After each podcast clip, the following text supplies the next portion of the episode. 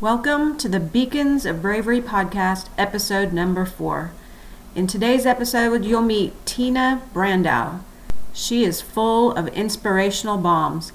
You'll want to get your notebook and pen handy because you'll be jotting down a lot of notes.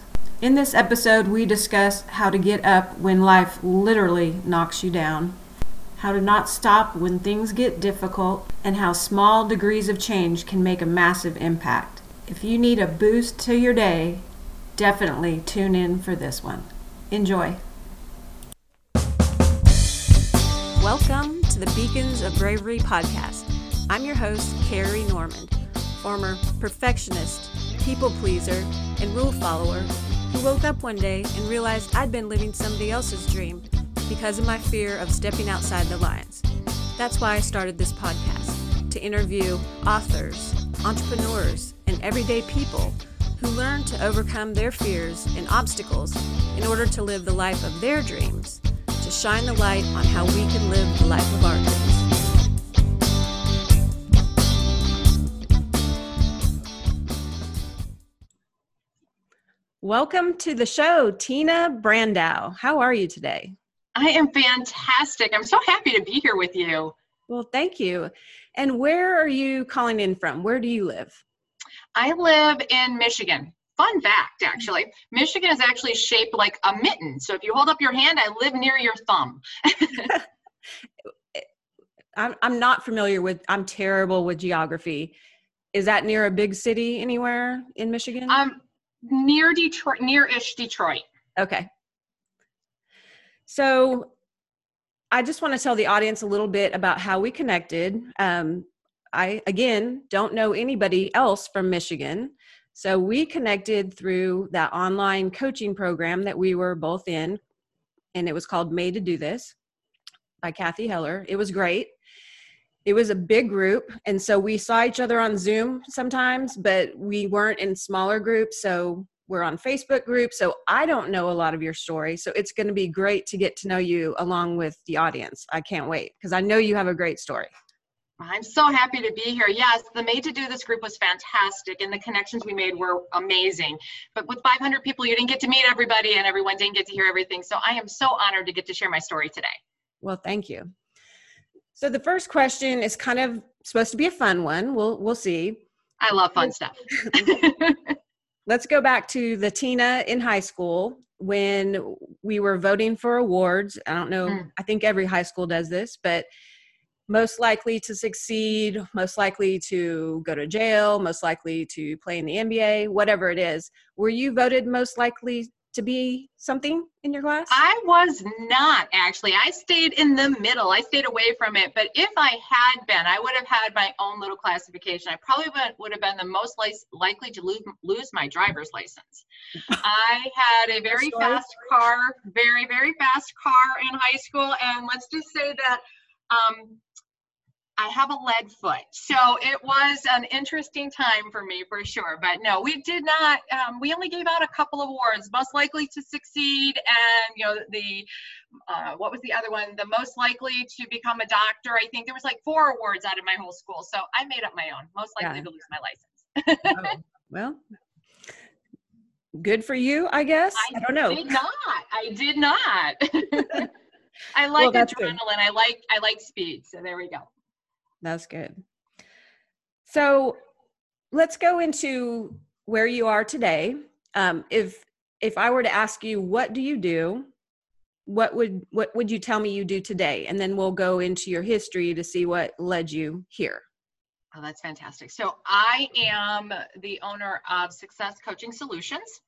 It is a coaching company that provides coaching, training, and motivation and inspiration for women. Really, it's at the essence, I empower women into action. That's really what I do through my business.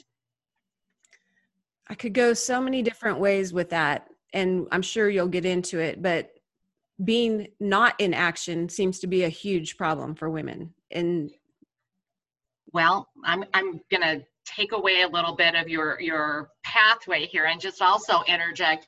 I was an executive for thirty years working in human resource, human development, and working with all things people. And I can tell you that it is so pervasive and so common that not being in action and living in doubt, mm-hmm. that that is what actually prompted me to pivot from my corporate job and my corporate career into this kind of role where I'm doing it because it is so constant and it's such a huge need. Yeah. And that's an act of bravery, which we'll get into. Oh, that's nothing compared to the rest of the bravery stuff we're going to talk about. Okay. So let's go way back. Let's way back. Go to your upbringing, where you were raised, kind of maybe what, were you the middle child, oldest child, you know, just what life was like, and then let's move forward. Fantastic. So um, I actually am northern raised, southern bred, if that makes any sense. Um, my mom and dad were both from the deep south. They moved to the north, raised the family up in the north. So I actually had um, a southern upbringing in the north. So I had the best of both worlds. And they're very, very different worlds, by the mm-hmm. way. Had the best of both worlds. I'm the middle child. Um, I Me too. went... I went to college um, in Michigan, and I have spent most of my, actually, we'll just go with all of my adult years in Michigan, in different places in Michigan, but in Michigan. Mm-hmm. So what were you like as a child, teenager? Were you outgoing? Were you shy? Were you, did you have fears, since that's a theme of the show? So I... I think it comes across in how I speak and my energy level that I'm very extroverted. I am very high energy. So no, I was comfortable putting myself in any position, anywhere, anytime. I was just, I was comfortable, right? So you were extroverted. Shyness wasn't a problem for you, huh? Shyness has never been a problem for me. In fact, Um, that is part of why I went into the field that I went into, in fact, because I really do connect well with people. I love, I walk up to a stranger and start a conversation. Why? Because I want to know them. So I have never had a problem with that. And so for many people, it's intimidating, but I'll tell you, if you have a real true extrovert, they love connecting with everybody. So please never be intimidated to talk to an extrovert, because they're going to love you to pieces. They just want to talk to you. They do. Extroverts want people. They get energy from the people. But again, uh, that's who I was growing up. That's who I continue to be. And let me just say, I'm so envious of people. I have always been envious of people like you, because shy doesn't even describe how I how I was. And I saw people like you going, how do you do it? I mean, how do you feel so comfortable in your own skin? Just amazes me. But we're all made different. We are all made different. In fact, I have two children, and one of my children is more extroverted than I am. Truly more extroverted than I am. Wow. I didn't think I didn't think that was possible. I didn't, but truly is. And the other one is extremely shy and timid. Now, my husband is an extrovert because of his job, but he's still shy. So you have, I've, I've, I've worked with and seen all the different varieties. And yes, it is very, very different. So it's not biological either. Both of my children are not extroverted. So mm-hmm. it definitely is something that I would tell you not to envy, but to surround yourself with, and it's infectious. So we'll, we can talk about that too. I'm so okay. excited. So let's so, move on into college. Did you go to college, or I where'd you did go? I did go to college. I did go to college, and I will be very candid. Um, I was the dutiful daughter, and I was going to college, and I was supposed to be an accountant, because by gosh, everybody down the line, all the other cousins and everybody else was an accountant, and I did two semesters of it, came home, and said, uh, hey, mom, hey, dad, I don't think I want to do that. I think I want to do this whole people development thing. And um, I don't think either of them knew how to take me at that very moment, to be honest. They're like, um, we're spending all this money for you to do what? And I'm like, yes, but it was a business degree. I got a lot of business education out of it. It was human resource management, organizational and behavioral development, which was fantastic. It's a lot of words I just threw at you, but really it's about all things people. So you had to learn law and all of that kind of stuff, so you could help manage that for organizations, but you had to learn people. So that was really what it was. Mm-hmm. Um, newer field at the time. A lot of people had not mm-hmm. been in it. And this was a, quite a few years ago, I'll be candid. So I went on to college. I went on, I started my career. Boom, start my career. I actually um, transitioned my career a few different times. I've worked now thirty years as an executive. Mm-hmm. I have um, I'm going to jump to like the mid-level of my career, if that's yeah, okay with sure. you. Mm-hmm. So I actually had an opportunity to work for an organization that had just an enormous training budget. They needed training to be vetted for all the employees everywhere in their organization. It was wow. huge. So they, tr- I traveled all over the country to get to go to training. Talk about absorbing knowledge. Mm-hmm. Oh my gosh. Every latest and greatest thing. And I really fell in love with it. I fell in love with it. Um, I then had an opportunity to go to work at a health system, very different from my first was in, in the automotive manufacturing world, then in healthcare. And I went to healthcare and I was like, hmm, do I really want to go to healthcare?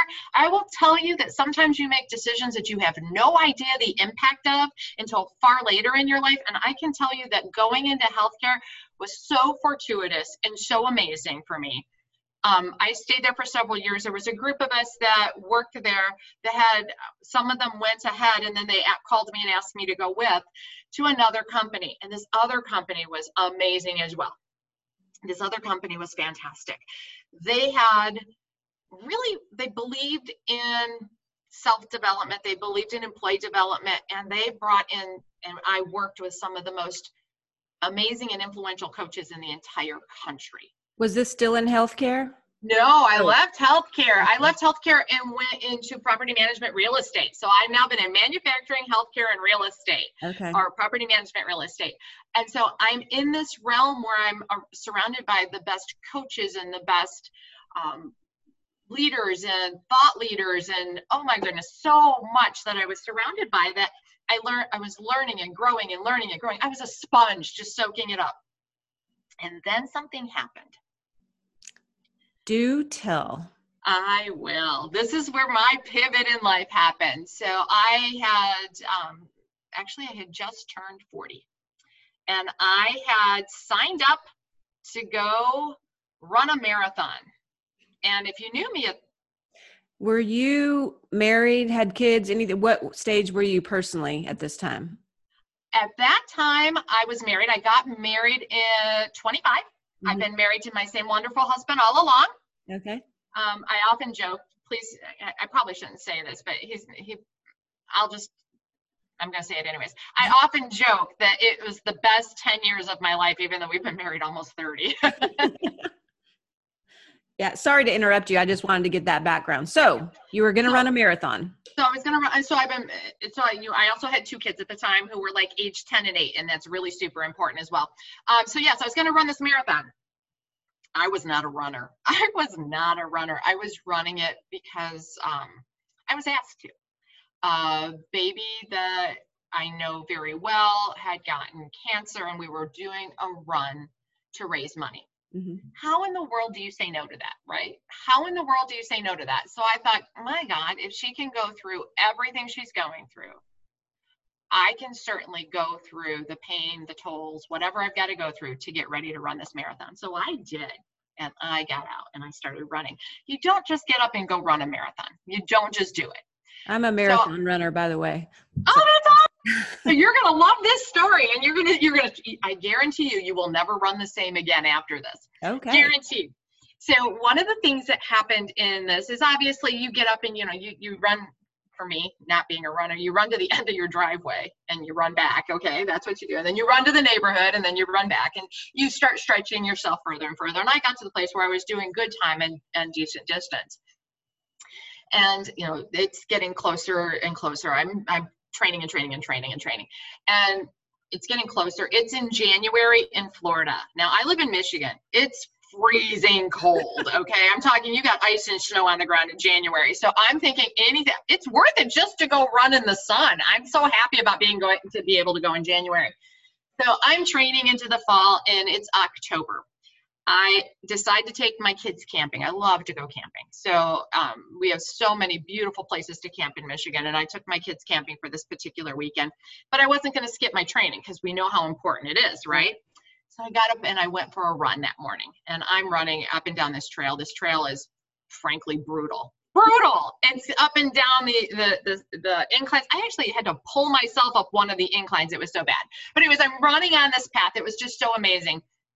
Around a lake, and all of a sudden I hear this noise, and I'm not sure what this noise is. I actually thought it might have been some coyotes coming mm-hmm. after me, because, you know, your mind makes illogical thoughts when you're out in the middle of the woods and it hears a noise um, and you can't reconcile it.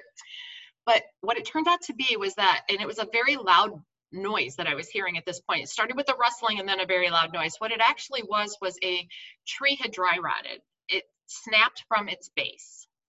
A large pine tree snapped and it fell directly across the path that I was running on. Wow. Yeah. You want to talk about scaring you to death, right? Mm-hmm. This tree falls. The part that is most critical to this story is it didn't just cross the path, it hit me. Wow. So it hit me in the head. As the tree is coming down, it hits me in the head. And what happened at that point, I'm going to use some technological terms here, or, or mm-hmm. medical terms. My my brain bounced inside my skull. So picture mm-hmm. it bouncing, because it smacks you one way, it bounces back. Your brain only has so much space inside the skull. So the tree's in a downward force, so it hits me, my brain bounces up one side to the other side, and it comes down because it's pushing downward. So I had what was called a coup contra coup brainstem injury, okay? You're taking me back to physical therapy school.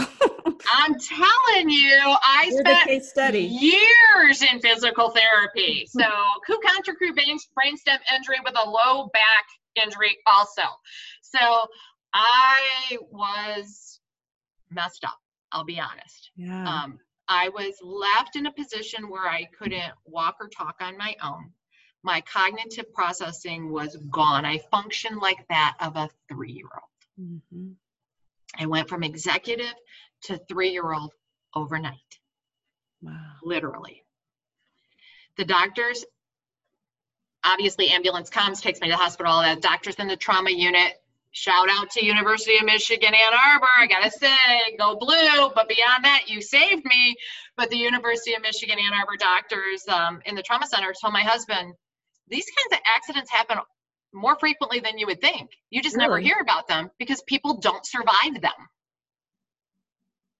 I survived. Wow. Miracle number one. And there's many miracles coming. Miracle number one. They told my husband that I would never function beyond that of a three-year-old. And his answer was, you don't know my wife. Mm-hmm.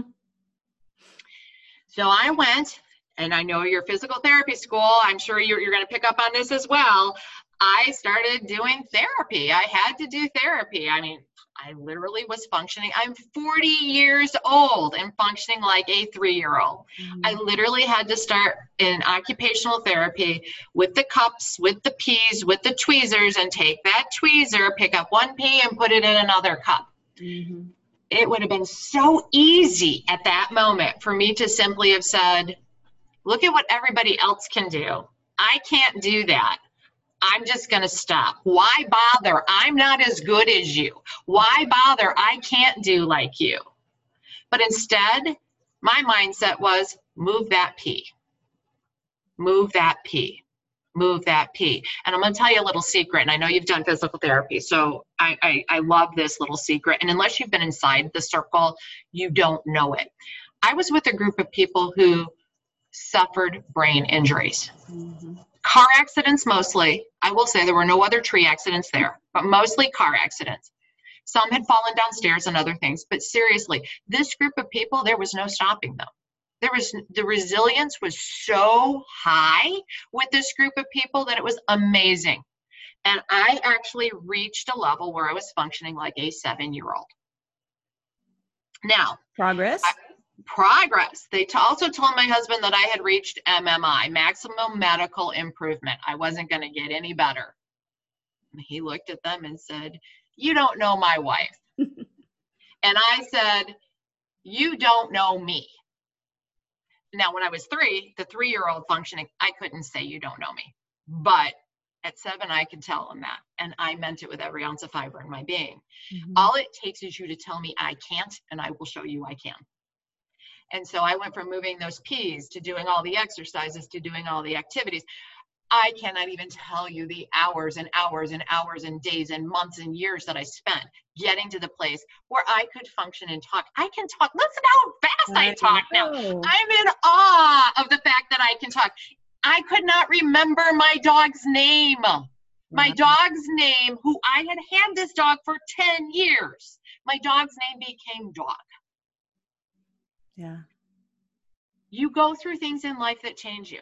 You go through things in life that invigorate you. So I found my way back into the workforce. I found my way back into an executive position. I won't, I don't tell the people I went to work for, but I really wasn't ready to go back to work. In fact, in fact, I couldn't even drive a car yet. So um, there's that. Um, but anyways, I was going to say, I went back to work.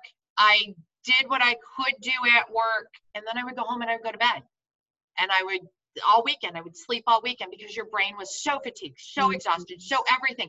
I literally worked and slept, worked and slept, worked and slept, and did my exercises. That's what I did. Now, mind you, it was very tough on my family, very tough yeah. on my family.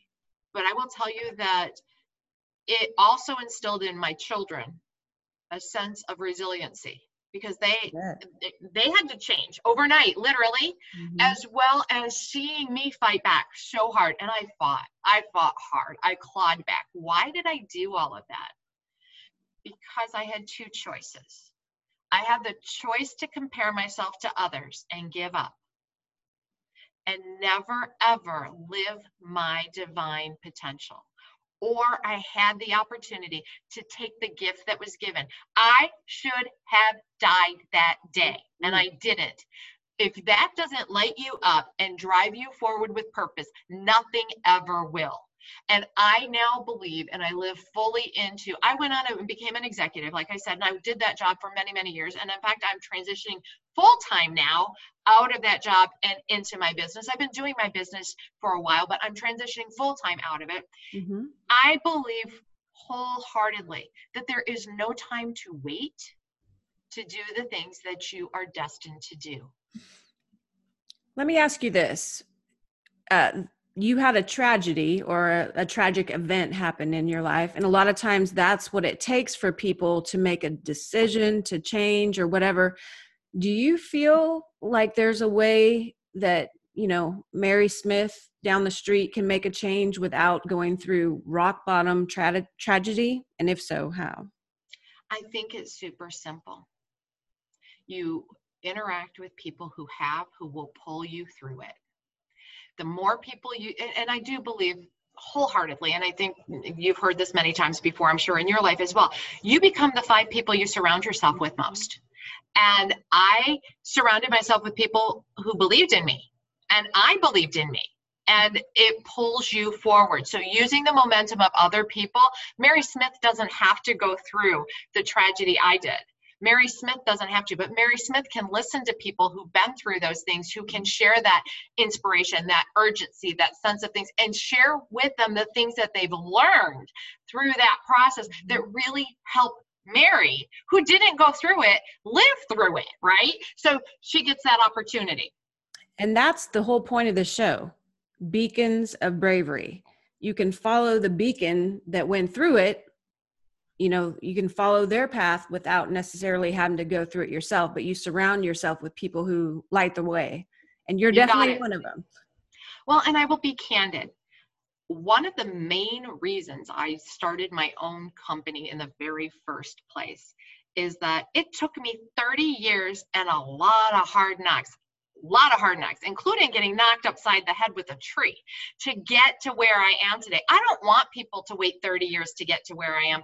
I will be, I told you, I was an executive. I was a C-suite executive, corner office, whole kit and caboodle. I had it all. I had it all. But I spent my whole life winning it away. I'll be happy when I get the job. I'll be happy when I get married. I'll be happy when, when, when. No, people, we don't have time to wait. It's not when, it's now. It is now. And how do you get to now? You live, you interact with people who know that life is precious. You don't have time to wait. You don't have time to sit and wait. And they will motivate you. They will inspire you. They will empower you. It may not be me. That's okay. It's, if it's not me, that's perfect. If it's somebody else, that's perfect. Find your people that will pull you forward in this life. And I don't care what you have to do to get close to them. You find a way to get close to them. And Can I, I get an amen? ah, I got a huge secret for you. What? People who've been through these kinds of things really, really want to help other people right. get there. So if you walked up to somebody and said, hey, could you, would you spend time with me? Or could you share an idea with me? Are you kidding? Absolutely. Yeah. Why is that? Because you want them to have it so bad, because you don't know that tomorrow's promised, and you know it better than anybody when you've been through something tough. Right. And I think, you know, you ask, you know, how does Mary Smith get there? I think there's an old Tennessee Williams quote that I love. I love, love, love it. And it says, there comes a time for departure, even when there is no certain place to go. So you have to right. depart from who you are today to get to where you want to be tomorrow, but you may not know what that is, and that's okay. But you have to depart from what you are today to get to where you want to be tomorrow, even if it means a baby step different and you don't know what that baby step looks like. But the most important part for me at all, and I'm going to tell you this quick little story. I want to talk about music, if I may. May I jump sure. into music for a minute? Yeah. I don't know if you have a favorite song or not. I have a favorite song. I have a very favorite song, and my very, very favorite song, and, and I, I want you to do this with me, so I'm going to put you on the spot oh now. I'm, re- I'm interviewing you now. This is awesome. So I, I'd like you to do this for me.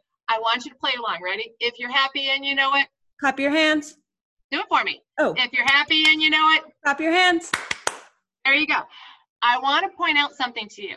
When you have a coup contra coup brain, coup contra coup brainstem injury, the left side of your body and the right side of your body don't work together. I could not clap my hands together. When I would try to, my hands would pass each other.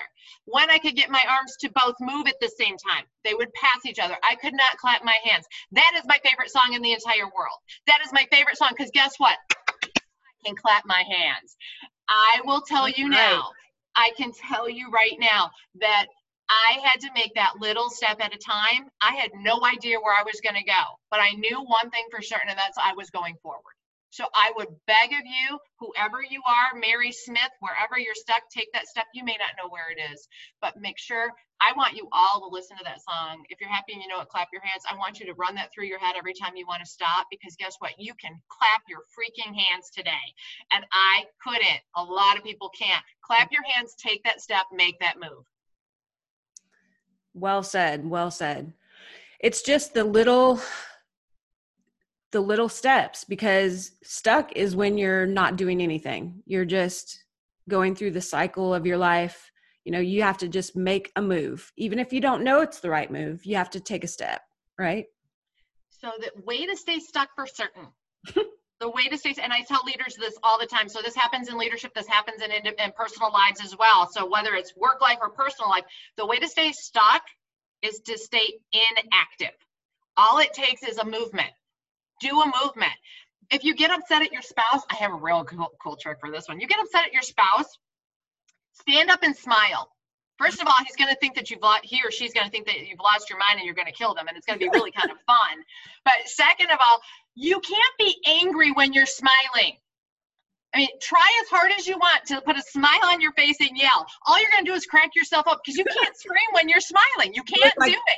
You look like the Joker or something. You do. You cannot do it. So, so again, do something. So do something different. Take that walk, take that step, get, you know what, you may not be able to run your marathon, but walk to your mailbox. Mm-hmm. And you know what, tomorrow walk to your neighbor's house, make that little step. That little step's going to turn into big changes. And I'm going to tell you something, we're going to fail. And you got to learn to laugh at yourself failing. And, I, and you talk about people who are timid. The number one thing that stops people from timid is either fear of success or fear of failure. Mm-hmm. Number one, it's one of those fears. It's a fear that stops them. So I'm going to also say this. The worst thing in the world that happens if you fail is that you have moved forward and tried something new. But your confidence will boost even by trying. But as soon as you get that little rejection, you'll run backwards. If you can stand in the moment with that failure and just go, wow, I'm further ahead than I was yesterday, you're going to continue to build on that. No, life is not guaranteed. Life is not safe. None of it is. But at the end of the day, if you're in action, it's amazing. one hundred percent.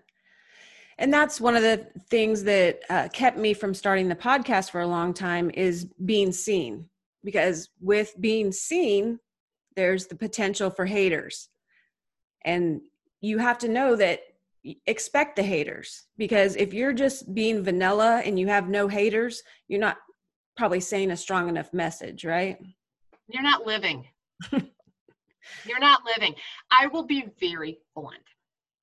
People are going to hate you, but that has not a damn thing to do with you. Exactly.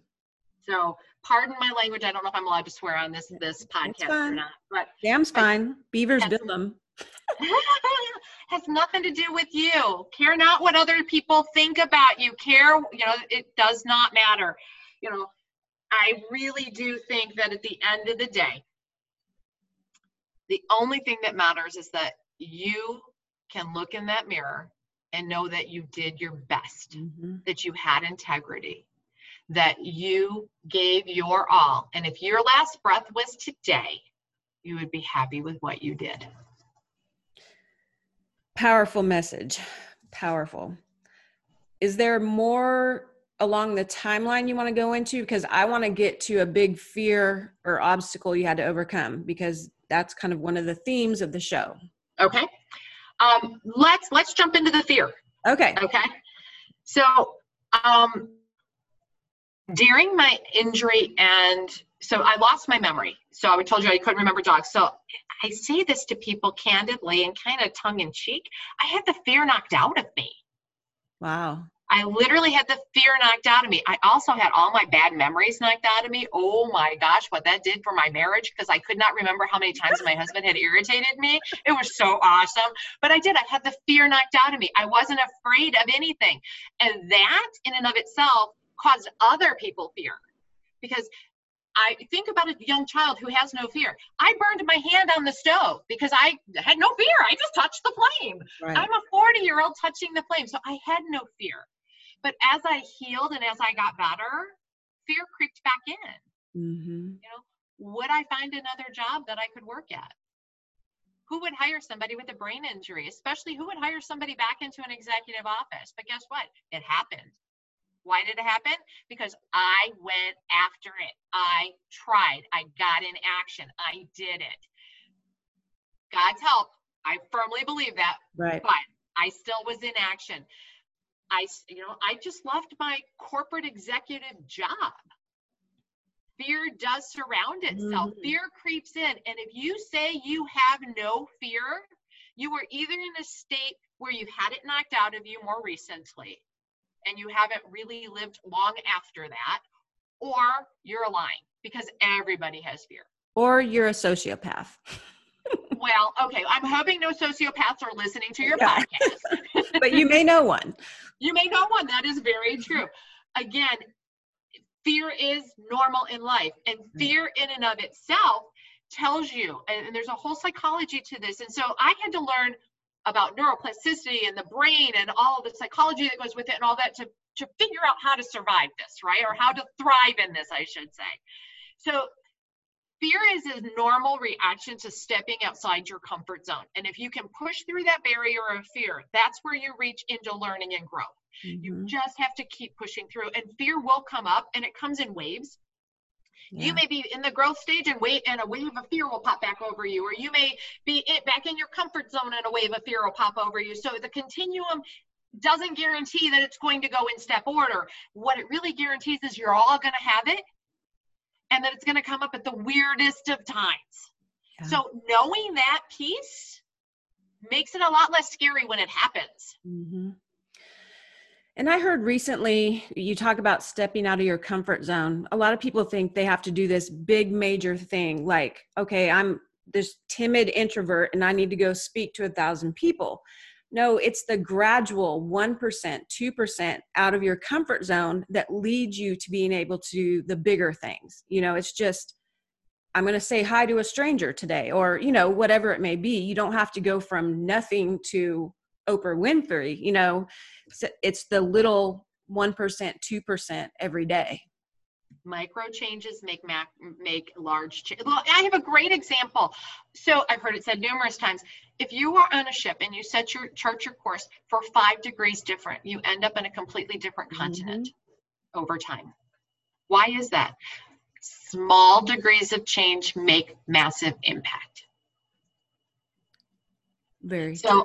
I will also tell you, we are a very instant society. Mm-hmm. And I was the queen of instant, okay? Total queen of instant. If it, I can see that. If, You can see that if it didn't happen in two and a half seconds, I was questioning why it wasn't done. That's, that's who I was. And then I found myself literally trying to move a pea from one cup to another cup, right? You know how long it took me to go from moving those thirty peas? That's all it was to begin with. thirty peas from one cup to another. It was weeks of agony to get that to happen. Weeks of agony to get that to happen. We want everything yesterday. Mm-hmm. Anything worth having is worth investing the time. And when we don't get instant gratification or instant response, most people, most people will quit mm-hmm. and say, see, I told you so. But I want to tell you and all your listeners, see, I told you so creates a self-fulfilling prophecy. Because the moment that you say, see, I told you so, you stop yourself. And when you stop yourself, whether it be in moving forward, maybe you want a new job. The moment you say, see, I told you so, it didn't happen, you're going to go right back in your comfort zone and you're not going to get that job. And it just became a self-fulfilling prophecy. Mm-hmm. You have to stay in motion and push through the fear. You have to give yourself that grace and permission. And sometimes it just takes waking up in the morning and saying, I'm going to do it. I'm going to do that one thing. Mm-hmm. And if you don't, that's okay. Give yourself grace and permission and say, I haven't done it yet. I'll do it tomorrow. It's all how you reframe everything. It is. I mean, let's be candid about it. Henry Ford said it so, so, so well. So, so, so well. Whether you think you can or think you can't, you are always right. So you get to choose. Mm-hmm. If I thought I couldn't move those peas and I didn't continue to do it, I never would have moved a stinking pea. And I would be sitting here talking to you in childlike, broken speech. Right. And so many people need to hear this message right now because it's just easier. I mean, they call it the comfort zone for a reason. You just go about your life. You're not stressing because you're not putting yourself out there, but you're also not living. You know, deep inside, you have more. You know, what's really interesting, and and again, this has been my career, right? So what's very, very interesting to me is that most people in the comfort zone have no idea they're in their comfort zone. Mm-hmm. They really have no idea right. they're in their comfort zone. And how do they know that they're in their comfort zone? Because somebody like me will come along and say to them, so why don't you try X, Y, or Z? And they'll be like, oh no, that's too audacious. That's too big. No, really? It's just tiny. Let's make a tiny step and I'll help you get there and we'll figure out the how and the why.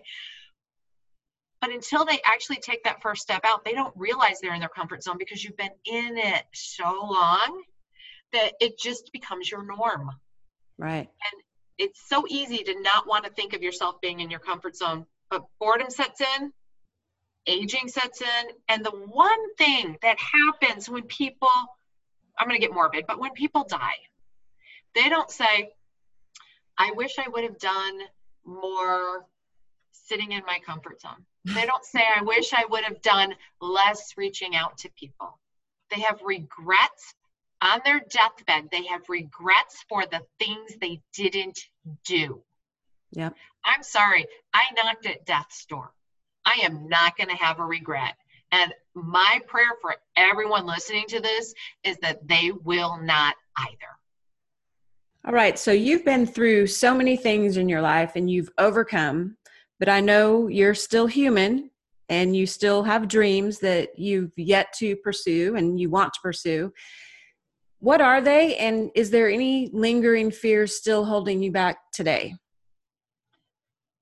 That is an amazing question. Honestly, that's like, you're stopping me in my tracks with that, that question. So my dreams I can answer. And then the fear part, of course, you're fearful of sharing your fears, right? So that kind of what made me pause for a moment, but my, my dreams are simple.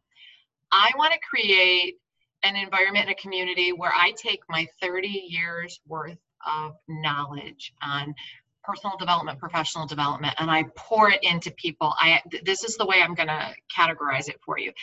I lived my prior life by aspiring before I expired. I want to spend my years now inspiring before I expire. Ooh. That's, that's what, that's my dream.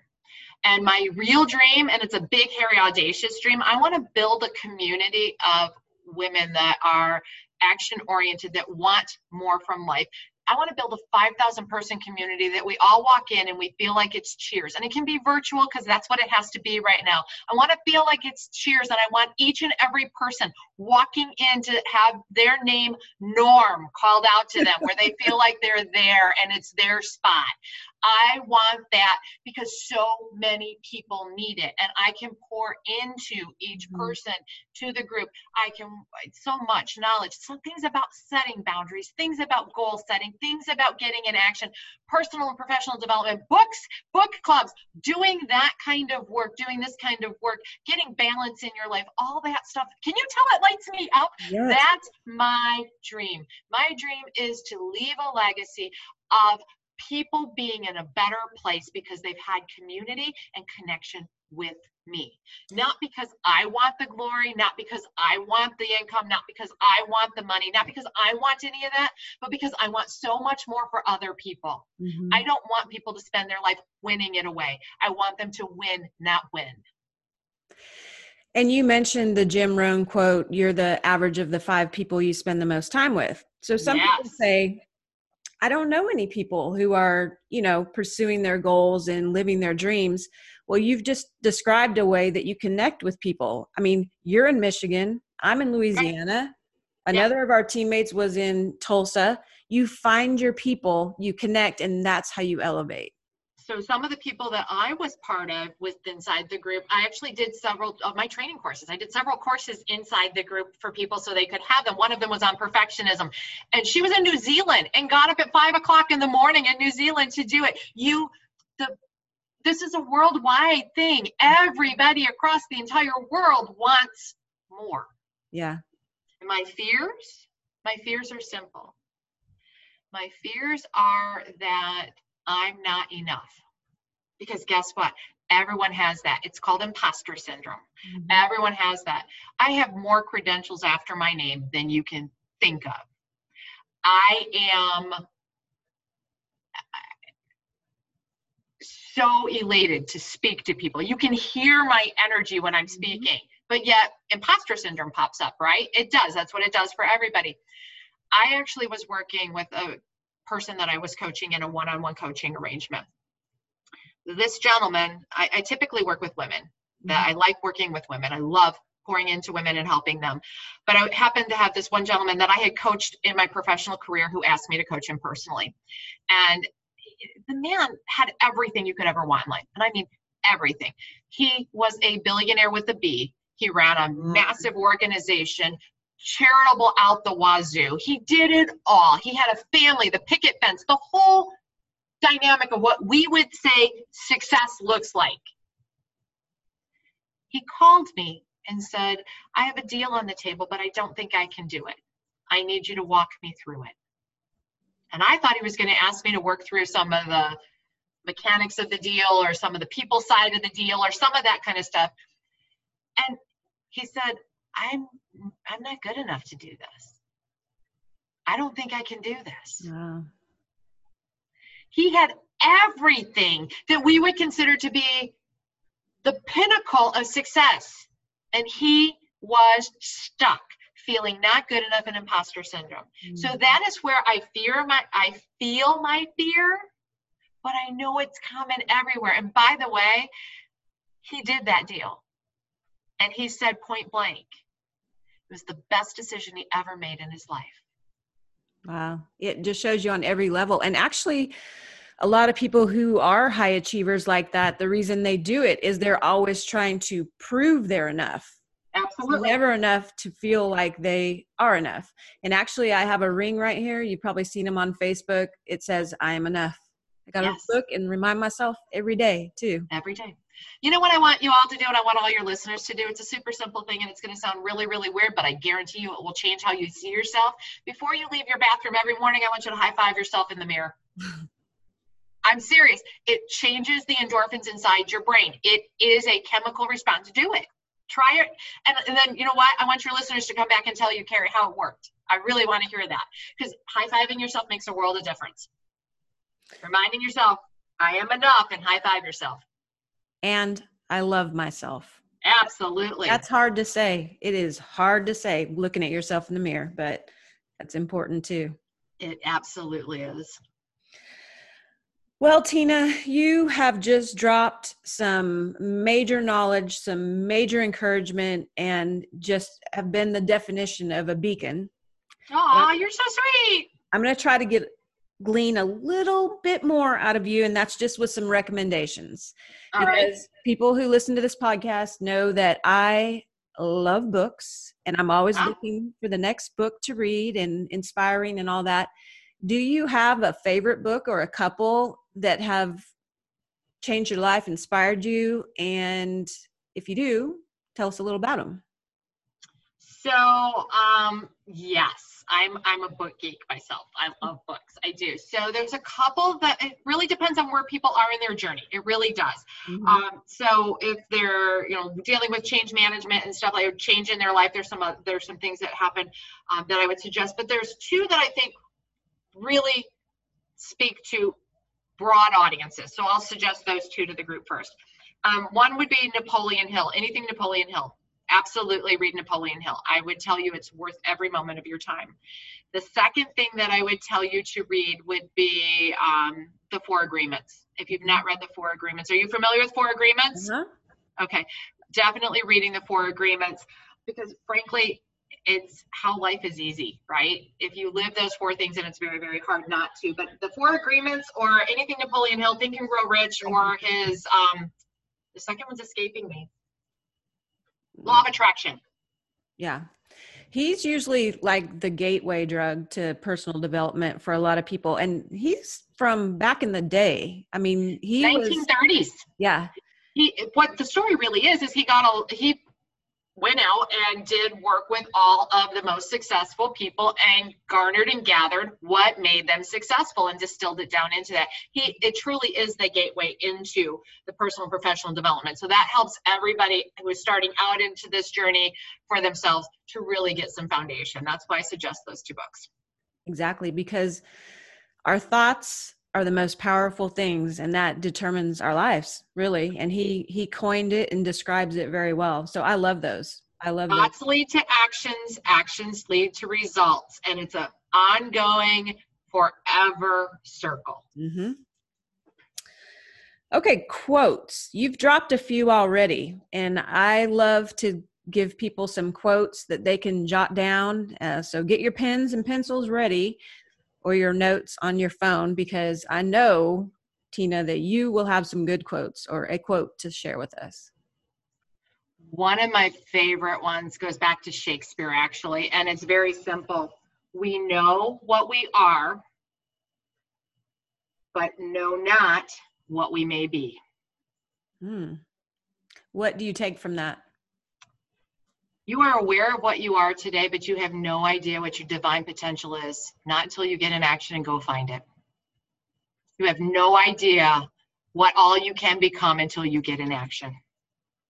That's a great don't one. Play, don't play small, my friends.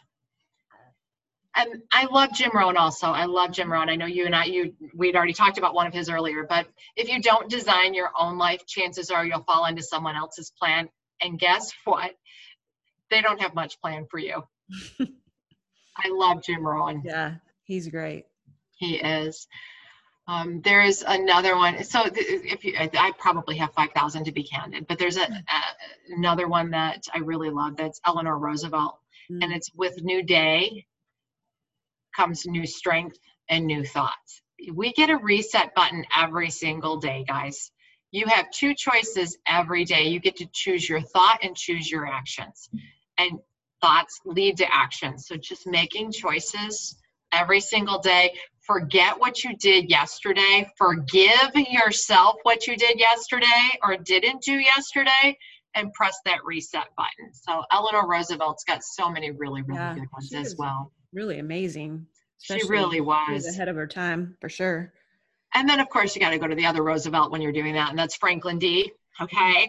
Um, so, and this is kind of just, it's tongue in cheek for me, but because we've all been there, right? When you reach the end of your rope, tie a knot in it and hang on. That's good. I love it. Well, you did not disappoint with the quotes for sure. I thank you. Do you?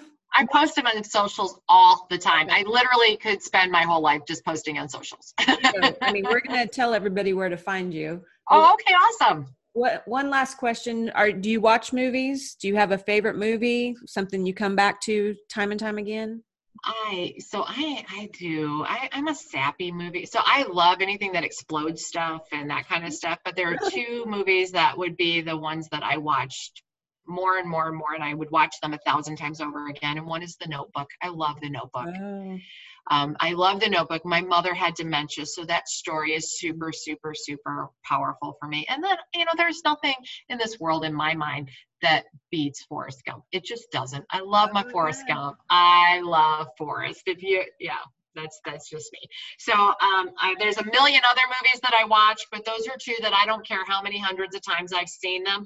And, and just so you know, I'm an eighties girl. Okay. Mm-hmm. I, I grew up in my formative teen years in the eighties, and any of the big hair eighties flicks, I'm going to watch them. Okay. You know, just, um, Me anywhere too. From Breakfast Club, Pretty in Pink, Breakfast Club, all that. Yes, that is me. So yeah, any of that. But, but my two go-to that I will watch, I don't care how many times you put in front of me, would have to be The Notebook and Forrest Gump. All right. Now, the time that everyone's waiting for, because after all your enthusiasm and the knowledge and the just excitement you've brought, I'm sure people are wondering how they can connect with you. They can see your quotes on Instagram, and um, just tell us about what programs, or how can they follow you and how to reach you, because I'm sure people are going to want to reach out after this. Well, you're so kind for offering me this opportunity, but yes, I would love to have the people, have your people follow me. Your people are my people. When someone is my person, their people are your people too. Mm-hmm. Um, so I am on Instagram at Leading and Living a Life You Love. Leading and Living a Life You Love is my handle on Instagram. You can also find me in, a face, in my Facebook group in Rooted in Happiness. You get it? The tree roots. I'm rooted in happiness. Wow. Get it? Good. Get it? My company's name is success coaching solutions dot com. I am going to be putting out, I told you, my dream is to create this community. It's coming, guys. It's not, I'm not staying out of action. I will be in action. It's coming. So if you have any interest in being part of it, I would love to have you sign up and let me communicate with you. Go to my website, grab a quick download. It's just a quick coaching tool that I have out there. You're welcome to grab it as a P D F if you want. Um, it's something that I use with my clients to help them start thinking about different things in life, and it may spawn some ideas for you guys, but drop your email in there, and then I'll send you out some information as I start launching this group. Um, I, the community that I'm talking about. So I would love to have you join me along with that. Perfect. I'm sure people will be reaching out to you, because it's just great, all the things you have have going on. And we've talked a lot about coaching on this show so far, and a lot of people, it might be new to them, like, what's a coach? You know, what what are you talking about? I just go to a therapist or whatever.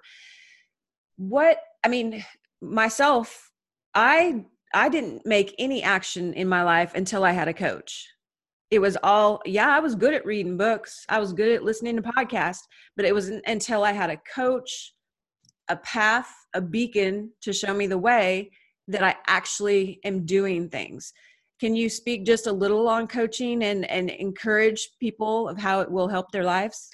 Absolutely. So there's a lot of different kinds of things. So I'm going to break them down. So you have your therapist, who de- definitely deals in the mental health arena, who is a practitioner dealing deep into um, mental health concerns. You have a coach, and then you have what I call a co-advisor, because that's really what I am, because I am, I have so much knowledge. A coach in and of itself just helps pull out of you what you already think. Okay. They're pulling out of you. A co-advisor, which is a term, by the way, I totally made up. A co-advisor hey, is Mark. a coach. It's a coach advisor. So I will coach and pull out of you, but I'll also share tidbits and nuggets with you. So I do coaching and advising together. So I call it co-advising. Um, what that really is, is what we just did today. And so if you said, Mary Smith, how do you do that? We would break down Mary Smith's goals, objectives, and help her get into action to do that. That's what it really is. Mm-hmm. It's about accountability. It, it's not accountability in a bad sense of a word. It's about making sure you stay inspired to get to your end goal. Um, coaching can come in many different forms. It can come in one-on-one coaching.